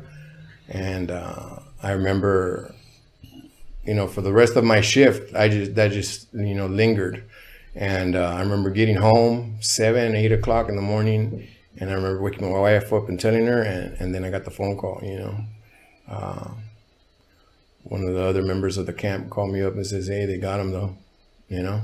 So I was at my pad, Okay. but from the first sense of it, like four in the morning to like eight thirty, nine o'clock in the morning, from when I heard it, you know, you get that nasty ass feeling in your stomach, you know, Yeah. Yeah. and um, you know, it, it was unreal. I mean, for a long time, Right. like I try to. I I feel like I'm a pretty smart individual, you know what I'm saying? So I try to like poke holes in the story and figure out like something's not up. Right. I, I could figure it out, you know what I'm saying? But nah, the more I dug, the more I started finding things that, that led to like, yeah, that it really did go down. Uh, now, I had heard conflicting stories the day of, okay? Um, of course, people started posting on social media or whatnot, and I didn't know, but I was like looking into it. So I started calling up people that might have known him. And uh, some people said it happened here, and then some people were saying it happened in, in Mexico. So there were com- com- conflicting stories. Yeah. Um, wh- where did it happen? If you can clear it up for the people. It happened out there. Okay. Yeah. In, in, in Mexico. And, and how long was he out there prior to this? Uh, years, man. He created a, he had a family, a boy, Xavier, and Mama Tokes. What's up? You know, shout out to them. They, you know, they, they went through a lot, you Yeah. know. Um, they had their held, they, you know, they held their head up high. Uh, I got nothing but love for them, you know. My relationship was, you know, with Tokes. So, you know, ever since he passed, a lot of uh, the people that we were hanging around with, the camp and stuff, we, we haven't hung since, you know what I'm saying? But I'd say a good seven to 10 years he was out there, man. Okay. Yeah.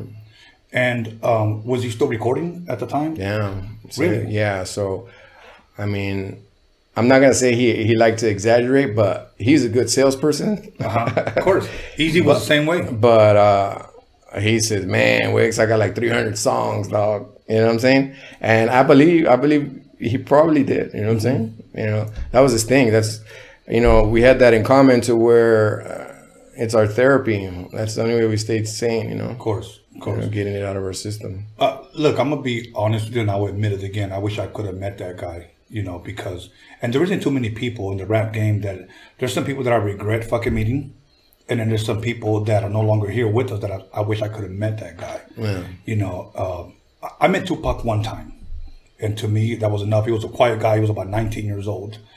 Uh, I had an opportunity to meet Eazy. You know, I hung out with him. Eazy would come to my house, rap on my mixtapes.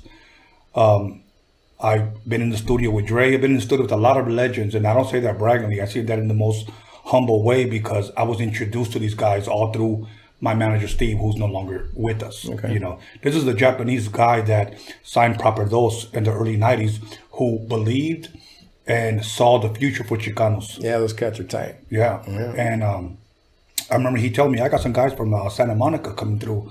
And, and in my mind, you know, the street mentality of Santa Monica, like, like from where?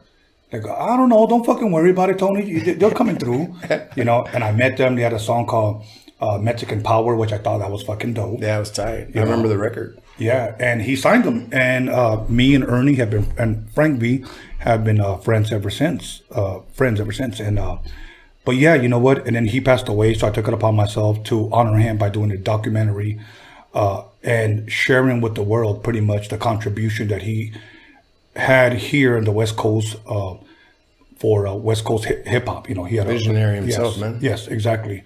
I mean, everybody uh, recorded at his studio. I mean, I usually like to tell the story that even Biggie Smalls even went to his studio. Wow. You know, you know. So Cypress Hill, uh, you, Mellow Man, uh, Teena Marie, everybody went because he knew everybody because of the swap meet. You know. Oh, okay. Yeah. So, uh, other than that, um, there was another question I was going to ask you as far as, um, and again, and these questions are, hard for me to ask because I know that Toker's no longer here. So out of, you know, out of respect, uh, please allow me to ask, when was the last conversation that you had with him before this happened? in his house uh, in Rosarito, uh, looking at the beach, uh, listening to tracks, uh, my primo's truck. Um, I had a, a good hour, hour and a half conversation with him about where he was at um, in his life at that point. You know what I'm saying? I told him, dog, you know, you, you've you've been through so much. You've lost so many people. Uh, you know, I mean, he he gave a kidney, you know, to his to his dad. You know, uh, he took care of his his aunts and his you know his his kids. His, I mean, he took care of so many people. You know what I'm saying? He always wanted that boy. I remember saying, I remember him saying, "Oh, I want a boy." I think he was gonna like he was trying to buy one too. Like, "Fool, you crazy? You can't buy kids." You know what I'm saying? But he would say that he's like, "I'll pay like 50 racks for a boy." You know? I'm like, "All right, come on, though." You know? Right. But he finally had his boy. You know, and and his wife. He's married, a house. You know, he had this ranch and hundred palm trees about to get planted. I'm like, dog. Damn. I told him, dog, you're like, you're good. You know what I'm saying? And uh, I told him, just let it go, though. Like everything else, you know. And he's like, I can't. Like too many people rely on me, you know. And that's and that's the kind of author he was, like straight heart. You know what I'm saying? Yeah. And I remember him telling me, he's like, you know, he talked to me about his brother. You know, he's like, you know, right now, he's like, it's one of those moments where we're disagreeing, but he's like, that happens all the time, you know. But know, I want you to take care of him. I'm like, what are you talking about? Fool, don't talk like that. You know what I'm saying? Right. He's like, you know, he's got so much potential. You know what I'm saying? Right. And uh, and it was difficult. It was difficult because you know he was in a in a place where life had taken him to. You know, it wasn't by choice. You know, he he wasn't good at school. He told me, you know, I wasn't good at school. I was good at hustle. And once I figured out how to do it, that's where it took me to, and this is where I'm at. And now everybody, you know, relies on me, and I'm like, dog, relying on you, and and, and not having you is like it's night and day, dog. You know what I'm saying? Right. But you know, his heart, his heart was what what it was. You know what I'm saying? Yeah. Yeah, Yeah. and it'll always be that way. Okay. You know, that's the kind of the person that you know he was till the end. You know what I'm saying? Okay. A real vato. So you leave there, and how soon after that? Was it months, days, weeks? Like two months. Though. Two months. Okay. Okay. Um, here's what we're gonna do. We're gonna go ahead and take a five minute break. I've never done this. Take a five minute break. We're gonna come back, and I want to know where where is Wicked right now, and what could we expect from Wicked, and is Wicked gonna be dropping anything new, or has he dropped anything new? So. Once again, everybody, we're gonna take a little break, five minutes, come back, drink a couple of modelos. Shit just got good. Um, I'm gonna serve myself another fucking shot. And uh, don't forget to go to the GoFundMe and uh, support uh, our documentary that we're going to be filming hopefully soon. Buy me out, please. The Roadium Mixtape documentary. Five minutes, we'll be back. And welcome back, everybody, to Creature Feature. Oh, that's tomorrow's show. Once again, Roadium Radio, episode 54. And we're back with Wicked Brownside. Uh, let's jump right back into it. Uh, for those of you that need to go to work tomorrow, go Mimi's or hang in there. I'm sure your boss won't get mad. Some of you guys aren't even fucking working due, due to this corona bullshit. But um, if you guys are having dinner, go ahead and finish up your top ramen and join us. Uh, other than that, um, you know what? I have some interesting questions that some of the fans wanted to know. Um, let's see. There's rumors about a Toker book. How true is that, or what do you know about that, or is there a release date? Fill us in. I, don't have any info regarding the release date, but that there's a book. Yeah, there's a book. Well, I mean, he talked to me about it for a good couple of months. You know, gave me insight as to what was uh, what you know. It was going to tell his story uh, from a youngster on 49th Street. Um, there was actually two versions of it. Um, you know, one if he was still around and one if he wasn't. So really, know, yeah, yeah. So the one, of course, if he wasn't, it was going to reveal a lot more of the truth. You know, stuff that you couldn't wow. that is that his attorney advised them against. you know what I'm saying? You know, here's an interesting question that I want to know. Did you guys ever get into any other get into it with any other uh, Chicano rappers? Uh, I mean, he had issues with a couple of them. You okay. know what I'm saying? For the same same uh, same reasons that we discussed earlier. Okay. You know, um, as far as you know, fighting in the studio, yeah, a couple of times. You know, but not necessarily with artists. Okay. Just other people that were there that that needed an ass whooping. Okay. You know. I had heard a story, and I'm not going to mention the name because I don't want to embarrass this guy because I know he's probably watching, and he knows who he is. Uh, there was a story going around that you guys were walking into the studio out in Diamond Bar or out in that area somewhere, and this person was walking out. You guys caught up with them, grabbed him by the throat, and shoved a, a pistol down his throat. I don't know how true that is, or if you're even familiar with that story. I am familiar with that story. Okay, yeah. so that is true then. Yeah. Okay, cool. So if you're watching, everybody knows. Um, oh well. Anyways, uh, now here's another. Um, I love them subliminal messages, man. and your directness. I love like how you just interrupt yourself and boom, and then go back to yourself.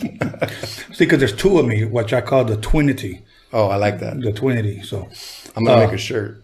Dope, dope. So now, okay, now we talked about the book. Um, where are oh, you know, is there any songs that you, Toker, and Danger still have that were never released? And if there is, who may have them? Mm, not all three of us, no. I, I have a track uh, with Toker that I haven't released. Okay. Yeah. Okay. Uh, now I'm not sure if I will, but okay. but I do. I mean, I hadn't thought about it until right now that you said it. Really? Yeah. Okay. All right. Now, um, this might be a hard one, but I need to ask: Do what's your most memorable Toker story? Do you have one? Maybe a couple? Hmm. Most memorable Toker story. Something funny or something maybe sentimental that he might have shared with you, whatever. Uh, there's a lot of stories, man. I mean, especially uh, in the studio, the the drives home, uh, his plans, you know. Uh, but I think uh, one of one of the, the stories had to do with him and Eazy E. You know what I'm saying? Where uh, Eazy was like telling telling Tokes, you know, you're you're my brother, man. And Tokes is like, yeah. And he's like, nah, man, like you're my brother, man. And Tokes is like, what are you talking about? And that and and Toker told me that Eazy pulled out a, a filero and he cut his hand and he told him he's like, let's make a pact. You know what I'm saying? And then Toker was like, hell no, who you tripping? so that was the story that, that No shit. Yeah. Yeah. What what went through your mind when you heard that? I I don't know, man. I mean, who does that shit? you know what I'm saying? Well, that's a good but, story. But you know, I don't know if he was bullshitting me or not. But you Right, know, that's what he told you. Yeah, but that's what he told me. Any other one, man? Any other juicy ones? Um, nah, I mean, uh, one eh, one of the stories that did impact me a lot was he told me he was in uh, in Ruthless recording uh, one of the songs and and he had to stop because somebody called him and told him that his brother got shot. You know, and uh, I mean, I'm never gonna forget that that that story because that that changed this whole direction in life. You know what I'm saying? Um, That was a. I mean, you guys remember that song called "Rest in Peace" and that, Yes. that you know that that was a, a game changer for him. You know what I'm saying? Okay. Uh, you know, stories of him and uh, and I at the casino in uh, Bell Gardens at the bicycle club, and I was too young to even get in the casino, and he would take me through the back where the feria was, and uh, I watched him play at the high stakes table, some game called Pai Gow or something like that. Right. I don't know, a bunch of chinitos yelling and stuff, and Right. and uh, I, I watched him make like 150, 160, like in four or five hours. Uh-huh. You know what I'm saying? And I was like, "Cool, dog, let's get out of here." You know what I'm saying? He's like, "Nah, nah, nah." and like three or four hours later, nothing, dog, nothing. It's all gone. I I wanted to throw up, but we didn't have money to go home. The car was out of gas. Oh shit. Yeah. So that's a good story right there. Do you ever do you ever think about making a if you if you will a Brownside documentary or something like that? uh, Clever's been talking about something like that. That he's gonna Okay. put something together. You know. That'll work. That'll work. Now, if I ask you to be a part of and you allow me to interview you on this Chicano rap documentary, would you be down? Yeah, absolutely, man. Dope. Anything for our people. Awesome, awesome. Now, um, last question about Toker, and then I want to talk about you. It's funny because I might not have ever been the closest to Eazy E, but for some reason he made an impact on my life where I think about the guy a lot. I really do. Um, how often does it ever cross your mind about Toker? Man? Oh, very often. I mean, we were friends for over 25 years, man. You know what I'm saying? Uh, I mean, I've known people for at least 20, 18 years, but 25 years.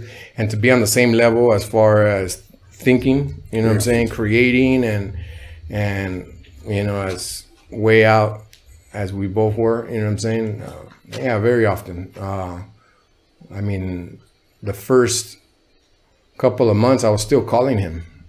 Yeah. I'll pick up my phone and call him to tell him my idea for a song. And then it would just ring and then I'd be like, what the hell? Like I would forget, you know what I'm saying? Yeah. That he was gone. So yeah, you know what I'm saying? No, I, I I know I know it's hard like that because I've done that too. When uh, many times I go in through my contacts and I see my father's picture there, and I want to call him, but he's no longer here. Yeah. So I, I know what you're what you're saying because uh, losing my mother and my father was the hardest thing ever, and uh, many times I, I still have my father's number saved and my mother's number saved. You know, um, when my mother passed away, my father got his own place. He didn't want to stay where she was staying. She used to stay, so he got his own place. And uh, many times when I want to go with breakfast, I think to myself, I'm gonna go call him, see if he wants to come with me. Yeah. And you kind of forget for, a- for Yeah. a moment. It's a routine, you know? Yeah. It's uh they're they're just part of your grain. You're part of your root, Yeah. you know? So now, uh, I know your Instagram has been popping up. Uh, that's where people can reach you. Do you have a Facebook at all? No, no Facebook. Okay, so pretty much just Instagram is the best way to get at you. Yep, Instagram. Now, what can we expect when we get it? The, I know you dropped a video, if I'm correct. You were in that nice little white ride. Um, that's out right now on all pretty much all platforms. Yes, it is. Okay. Are you working on anything new coming out soon? What can people expect from Wicked? Uh, I started a song uh, about two, two and a half weeks ago Uh-huh. uh, out here in Hawthorne uh, with Misfit Soto. Uh, I was out there doing a song with uh, Conejo, and um, or for his album, and um, So I started the project. Uh, it normally just happens. It's not something that I say, oh, you know, I'm gonna dedicate this time to it. Nah, it'll just come in waves. Honestly, uh, I have never had it happen to me to where I had one of them writer blocks. You know what I'm saying? Since I started writing, since I was 10. Uh-huh. Uh, I mean, when Tokes passed, it affected me a lot, and and I already had a project that I was working on, and I finished it, and I was able to actually write another one after that, or you know, an EP, whatever you want to call it. But after that was done, I drew a blank, man, for like three or four months Really? yeah i haven't been able to write uh you know i don't even know what was happening i would force myself i'll throw the notepad in front of myself so i could see it to, y nada you know um and then uh i was like shit i guess that's it you know uh, i came to terms with it and uh but nah uh like two and a half weeks ago an idea popped into my head and it just came back stronger than ever you know what i'm saying Right. Right. and uh and I have an idea for it. You know what I'm saying? Okay. I want to take it back to where you remember that East Siders album, yeah. that that Gangster G funk. I kind of want to do something like that. I've never gotten a chance to flow or anything like that, and I think it'll be ridiculous. Dope. You know? Dope. You know, it's funny. Uh, so it's safe to say that Wicked still has a lot to give. Yeah, I believe so. I mean, as long as the gente still want it. Yeah, you know, I'm a huge Rocky fan, and I was sharing it with Chemo here a couple of days ago. How every time I land in Philadelphia, I always have to make my pilgrimage, or if you will, my date, my visit to the Rocky Steps, All right. because I'm a huge Rocky fan. Uh, my brother took us to a theater out here called United Artists when uh, Rocky first came out in the 70s. Okay, I watched the last Rocky, and Paulie tells Rocky something. Well, vice versa, the other way around. Rocky tells Paulie something. He goes, "I think I want to fight again." He goes, "Really, Rocco?" And he goes, "Yeah." He goes, "I think I still have some stuff in the basement." Okay. Now Rocky's fighting his last fight, and uh, um, Paulie tells them, "Remember, get all that stuff out of the basement. You know, like let it all out." Yeah. So let me say this to you: Yeah. let it all out, man. All right. You know, whatever you have in here, let the world hear it. Yeah. You know, I hear you, man. So Yeah, respect. you know, and, and same thing with me. You know, I'm 52 years old, brother, and you know what? I'm not one of those guys that I feel like, oh man, I'm old now, dude. I couldn't wait to turn 50 for some reason. Like I couldn't wait. Like now, I'm like aiming. I can't wait to turn 60. You know, I still want to do pull-ups, push-ups, bench pressing two plates. I want to do all that Yeah, shit. I feel know? actually uh, like I'm more dangerous right now. For reals. Yeah. I mean, I got I got everything that that impacted me and affected me, and I got everything that that nurtured me and motivated me, and it's all in one package right now. And, and I'm a I'm of sound mind. I've never been in a place where I'm at ease. You know, all my family kept calling me, "Hey, you're gonna be on the show. Make sure you're." you're everybody else is more nervous than me. you know, I'm I'm super I'm super comfortable where I'm at right now. You know. That's awesome. You know what's funny? People always tell me before a show, "Are you nervous? Are you excited?" And I'm like, "Nah." Like I, I even trip out that they even asked that. To be Yeah. honest, because I I've been DJing in front of crowds since junior high school, so I think I got the jitters out back then. So like now I could speak in front of you know I've DJed in front of 25 people and in front of 17,000 people, and it's all the same to me. So knowing that I have probably about 2,000 people looking right now, it's like whatever. It's all right. It's all right. Yeah. So it's all good. So now, uh, at this time, is there anything you want to say? Maybe something I didn't ask you because I know there's going to be somebody fucking DMing me, inboxing me, leaving bullshit comments. You didn't ask them this. You didn't ask them that. You, so I'm going to tell. I'm going to ask you in front of everybody right now. If I didn't cover enough, would you be willing to come back? Sure. Okay. You heard it here first. Okay. Yeah. So I wanna I wanna say uh, what's up to um, my homie from South Central. You know, he he's the one that actually connected me with you, Carlos Martinez, and then uh, Awesome. and, and Trouble. What up, Trouble? dope, dope. Yeah, okay. yeah. But besides that, I mean, you guys see what the homie Tony's doing here, and and support is mandatory. You know, uh, we need to back each other's play in order to make this happen. And and if we focus on the wrong things, we're not gonna get anything done. You know, we got to focus on on what we could do to make it happen. And uh, when there's uh, positive thinking or, or forward thinking, like I like to say, uh, you know, things you know things go down the way they're supposed to. Awesome, awesome. Any shout outs, anything, or that's pretty much it? You know, big Brownside in la casa, Mr. Wicked right here. Carta Blanca. Carta Blanca representing. Gracias for the tequila. Awesome, man. I wish you could drink more, but I know you got to drive. Yeah, I do. You got to drive far or no? Um, yeah, Oh, fuck. it's all good though. Voy a poner pedo solo. Anyways, but I'll still bump these anyway by myself, you know. But anyways, other than that, man, I want to have you back because for some reason I feel that there's something missing. Uh, any apparel uh, available that people can buy? Uh, maybe anything you may have out, or if they wanted a Brownside shirt, Brownside music, is that available on all platforms? Or Yeah, Brownside Music is available. Uh, I have my music available on Spotify, Apple Music. Uh, I got a couple of shirts that, that I've designed myself, but um, like I said, everything came to a standstill all of a sudden, you know. Um, but the raza, the raza always calls me back. So, Yeah. you know, awesome. gotta make it happen. Awesome. Okay, everybody. Uh, once again, let me go ahead and give my shout outs. But before I do, once again, buy me out. I just got these today. All orders that I were ordered, uh, I got a lot of orders today, and orders that I get tomorrow will be shipped out on Friday. So please allow seven to 10 business days. And I say that because I'm paying for shipping. Okay, so please allow seven to 10 business days. I, I don't, if I get one order, I'm not going to run to the post office. I, I want to get a big ass box and then send them all out at the same time. So Friday, if you order today or if you order tomorrow, it'll be shipped out on Friday. After these right here, we're going to be printing up the Roadium Mixtape Documentary finally on Blu-ray. And after that, we'll be releasing the other four mixtapes, which is 88 Boom and Bass, 86 in the Mix, High C, and whatever else I had out there. And after that, I'll be releasing another four. So they will eventually all be out soon. Okay. So give us a little bit of time. It takes money. And in between all this, we got to do shows. In between all this, we're hoping to get uh, donations so that we can, uh, you know, direct and film this Chicano rap documentary, which I believe is just uh, much needed. And believe me, this won't be the only one. There'll be more to come, but I need to start at uh, somewhere. Other than that, if you want to know what you would get as an incentive for donating, um, go to documixury.com and all the info will be there as if you you saw on our commercials that um, that uh, all the info was there.